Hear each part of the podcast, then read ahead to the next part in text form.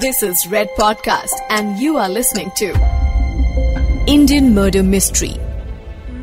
एक माँ अपने बच्चों के लिए क्या नहीं कर गुजरती ये कहानियाँ हमने बहुत सुनी है लेकिन हम बात कर रहे हैं इंद्राणी मुखर्जिया की जिसने अपने ही बच्चों के कत्ल करने की साजिश रची और उसमें अपनी बेटी को मरवा डाला मैं हूँ सौरभ आपके साथ और शीना बोरा मर्डर केस में आगे क्या हुआ जानिए मेरे साथ। इंद्राणी और पीटर मुखर्जिया के इस फैमिली ड्रामा के बारे में जिसने सारा खुलासा किया था, वो था ड्राइवर श्यामवर राय, जिसने शीना की हत्या में इंद्राणी की मदद की थी। श्यामवर राय ने यह भी बताया कि इंद्राणी ने उसे कहा था कि वो शीना को मरवाना चाहती है। उसने ये भी बताया कि इंद्राणी ने कोलकाता से किसी आदमी को बुलाया था, जो मुंबई आकर शीना के कत्ल में मदद करने वाला है। इंद्राणी, अपनी ही बेटी शीना बोरा और बेटे मिखाइल दोनों को बिना देर किए जान से मरवाना चाहती है। पैसों के लालच और नौकरी खो देने के डर से श्यामवर राय ने भी इस जुर्म में इंद्राणी का साथ दिया। एक माँ अपने ही बच्चों को मरवाना चाहे, क्या मानसिकता रही होगी? इंद्राणी के अंदर का जमीर लगता है मर ही चुका था। उसकी इंसानियत खत्म हो चुकी थी और यही कारण था, कोलकाता से आने वाला आदमी और कोई नहीं, इंद्राणी का एक्स हस्बैंड संजीव खन्ना था, जिसको इंद्राणी ने कॉल किया। संजीव खन्ना के आर्थिक हालात ठीक नहीं थे।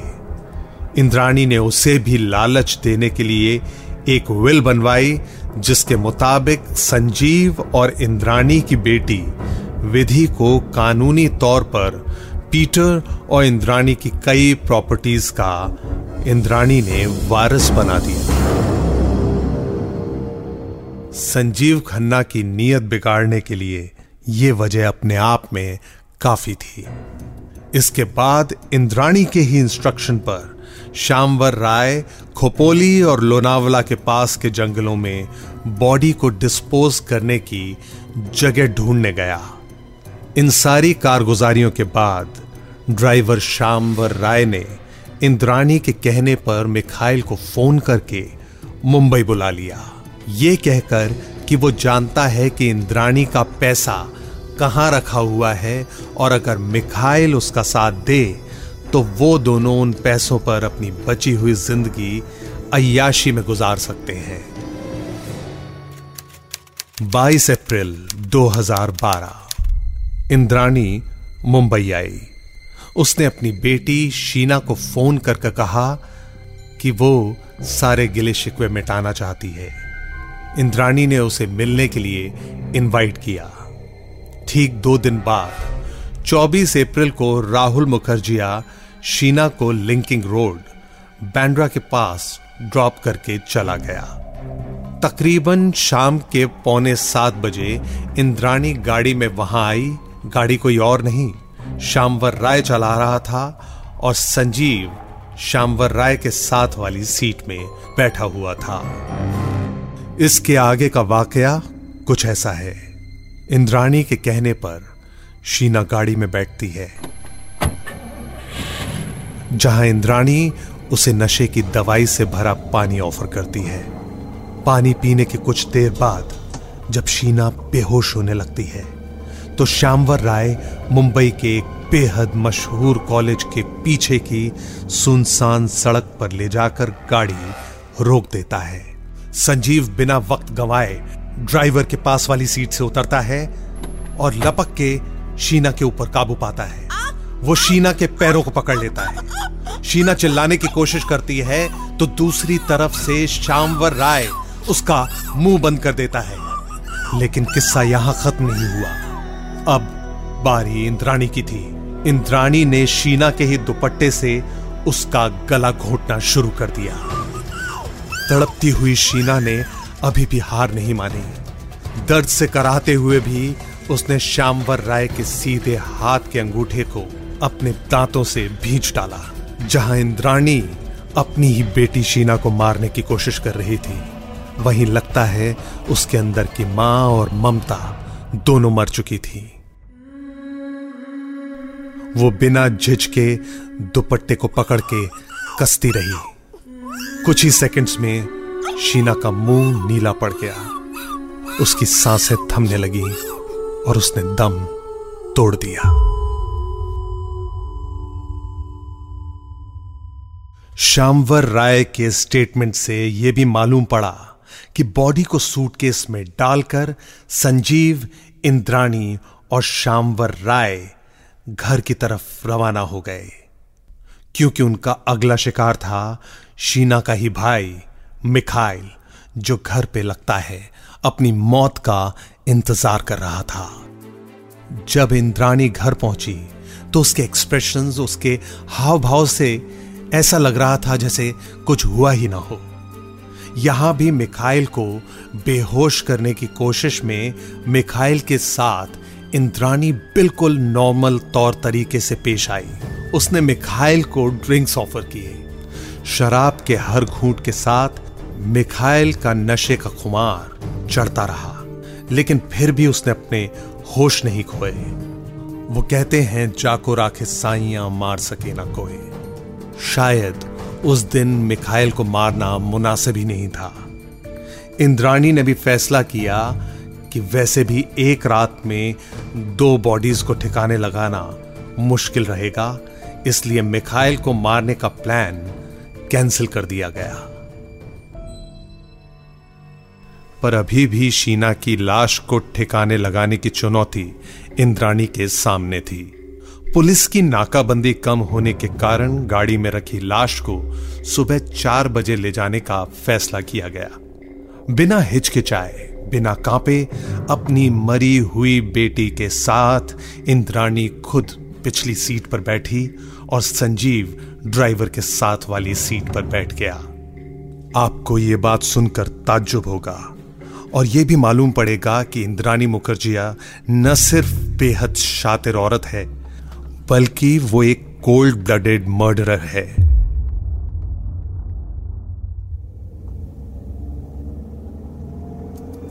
तीनों में से किसी की शक्ल पर ना ही कोई घबराहट थी, न ही किसी किस्म का गम या आत्मग्लानी। गाड़ी आगे बढ़ती रही और फिर कुछ देर बाद मुंबई के बाहर से एक पेट्रोल पंप पर गाड़ी जाके रुकी। साजिश को और अंजाम देने के लिए वहाँ से 10 लीटर पेट्रोल खरीदा गया और जंगल की उस जगह पर तीनों चल पड़े, जिसका मुआयना श्यामवर राय पहले ही कर चुका था। जंगल के उस सुनसान इलाके में, जहाँ कोई नहीं था, वहाँ पर श्यामवर राय और संजीव खन्ना उतरे। शीना को मरे हुए 12 घंटे से ऊपर हो चुके थे, और लाश में से एक किस्म की बदबू आनी शुरू हो गई थी। श्यामवर राय और संजीव खन्ना झटके से गाड़ी से उतरे। पिछली सीट का दरवाज़ा खोला गया और इंद्राणी के साथ मिलकर शीना की लाश को बाहर की तरफ़ खींचा गया। गाड़ी से लाश को निकाला गया और उसके बाद उसके ऊपर श्यामवर राय ने पेट्रोल छिड़का। ये तो यकीन से नहीं कहा जा सकता कि उस पेट्रोल छिड़की लाश पर पहले चिंगारी किसने दिखाई। पर यह बात तय है कि तीनों ने मिलकर इस घिनौने कारनामे को अंजाम दिया और बेरहमी से एक मासूम की जीवन लीला समाप्त कर दी। अपनी बेटी की जलती हुई लाश एक माँ को ठंडक पहुँचा रही थी। तसल्ली हो गई थी कि अब शीना उसके रास्ते से हमेशा के लिए हट चुकी है। तीनों तब तक लाश को जलता देखते रहे, जब तक कि लाश जल के टुकड़ों में तब्दील न हो गई। फिर वहीं पास की ही ज़मीन पर एक गड्ढा खोदा गया और शीना के उस अध जले शरीर को उसमें दफना दिया गया। अगले दिन ये तीनों लोग मुंबई लौट आए, जैसे कुछ हुआ ही ना हो। इंद्राणी के कहे मुताबिक गाड़ी को धुलवाया गया और रेंटल कंपनी में गाड़ी को वापस कर दिया गया। इसके बाद इंद्राणी और संजीव एयरपोर्ट से फ़्लाइट लेकर कोलकाता चले गए। कुछ टाइम कोलकाता में गुजारने के बाद इंद्राणी कोलकाता से मुंबई लौटी और फिर अपने पति पीटर के साथ गोवा में बाकायदा छुट्टी मनाने चली गई। इंद्राणी के अंदर की माँ तो पहले ही मर चुकी थी लेकिन उसके अंदर जो बचा खुचा इंसान था, अब उसकी भी मौत हो चुकी थी। गोवा में छुट्टियाँ मनाने के बाद जब दोनों मुंबई वापस आए तो वहाँ से अगले दौर की छुट्टियाँ मनाने वो इंग्लैंड चले गए। बेटी को मारने का लगता है कहीं किसी भी किस्म का कोई अफसोस नहीं था इंद्राणी को। इंद्राणी ने शीना का ईमेल अकाउंट इस्तेमाल करके शीना ही बनकर शीना को जानने वाले हर किसी इंसान को यह बताया कि वो यूएस में पढ़ाई करने चली गई है। इंद्राणी इस बात से वाकिफ थी कि राहुल शीना के बारे में पूछताछ करने की कोशिश करेगा। इंद्राणी की शातिर बुद्धि यही नहीं रुकी। उसने शीना का ईमेल अकाउंट इस्तेमाल किया और ईमेल पर ही राहुल से रिश्ता तोड़ लिया। अपने आप में यह हैरानी, साजिश और षड्यंत्र की बात है कि लगभग तीन साल तक शीना के ही अकाउंट को यूज़ करके इंद्राणी लोगों से बात किया करती थी। पर ईमेल पर की गई बात से राहुल को तसल्ली नहीं थी। उसका शक गहराता जा रहा था। राहुल मुखर्जिया ने पुलिस स्टेशन में शीना के मिसिंग होने की कंप्लेंट भी दर्ज करवाई थी। लेकिन कुछ कंफ्यूजन के कारण उसने एफआईआर लॉन्च नहीं की। शीना के गुमनामी में जीने के ट्रैक रिकॉर्ड और सस्पिशियस नेचर का इंद्राणी को बहुत फ़ायदा मिला।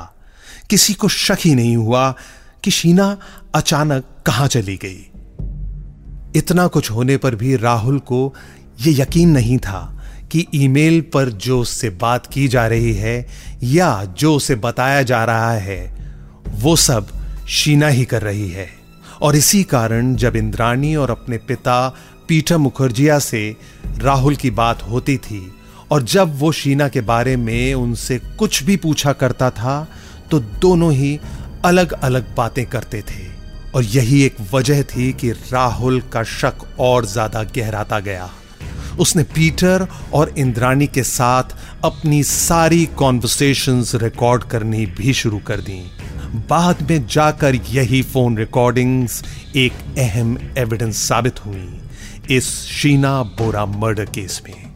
ये सच कभी बाहर नहीं आता, अगर श्यामवर राय पकड़ा नहीं जाता और पुलिस की पकड़ में आने के बाद ही पुलिस को राय से मालूम पड़ा कि एक पैकेट जिसमें कि एक लाख रुपए थे और रिवॉल्वर था, वो उसे किसी और ने नहीं, इंद्राणी मुखर्जिया ने ही सौंपा था। इंद्राणी ने वो रिवॉल्वर श्यामवर को फंसाने के लिए प्लांट की थी और यही रिवॉल्वर पहले श्यामवर राय के अरेस्ट का कारण बना और बाद में इंद्राणी मुखर्जिया, पीटर मुखर्जिया और संजीव खन्ना को भी घसीट कर पुलिस की चपेट में लाया।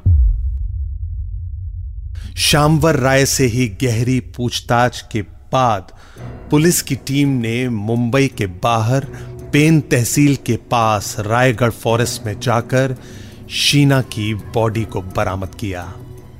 यह जान पाना मुश्किल था कि वो शीना की लाश है या नहीं, क्योंकि सिर्फ़ कंकाल ही बाकी था, और इस वजह से पोस्टमार्टम करना मुश्किल था। आपको बता दें कि 2012 के मई महीने में शीना की बॉडी गणेश ढेणे नाम के एक लोकल पुलिस हेल्पर को मिली थी। उस समय उसने पुलिस डिपार्टमेंट को इन्फॉर्म किया था और डिपार्टमेंट से फोरेंसिक टीम ने आकर बॉडी से बाल, नाखून, हड्डी और जबड़ों के सैंपल कलेक्ट किए और लाश को वापस उसी जगह गाड़ दिया। लेकिन ना जाने क्यों शीना बोरा केस से इसका कोई संबंध नहीं बनाया गया। यहाँ एक बात का ज़िक्र करना चाहूँगा कि हमारा पुलिस सिस्टम लगातार रिसोर्सेस की मार झेलता है। पुलिस प्रशासन अक्सर लाशों को क्राइम सीन से मोर्चुरी तक ले जाने के लिए सिविलियंस से हेल्प लेता है। ऐसे में लापरवाही और फोरेंसिक कंटेमिनेशन होने की पॉसिबिलिटीज बढ़ जाती हैं। और यही कारण है कि हमारा जस्टिस प्रोसेस लगातार सफ़र करता है या इंसाफ मिलने की उम्मीद कम हो जाती है और इंसाफ और कोर्ट के बीच का जो समय है, वो बढ़ता रहता है।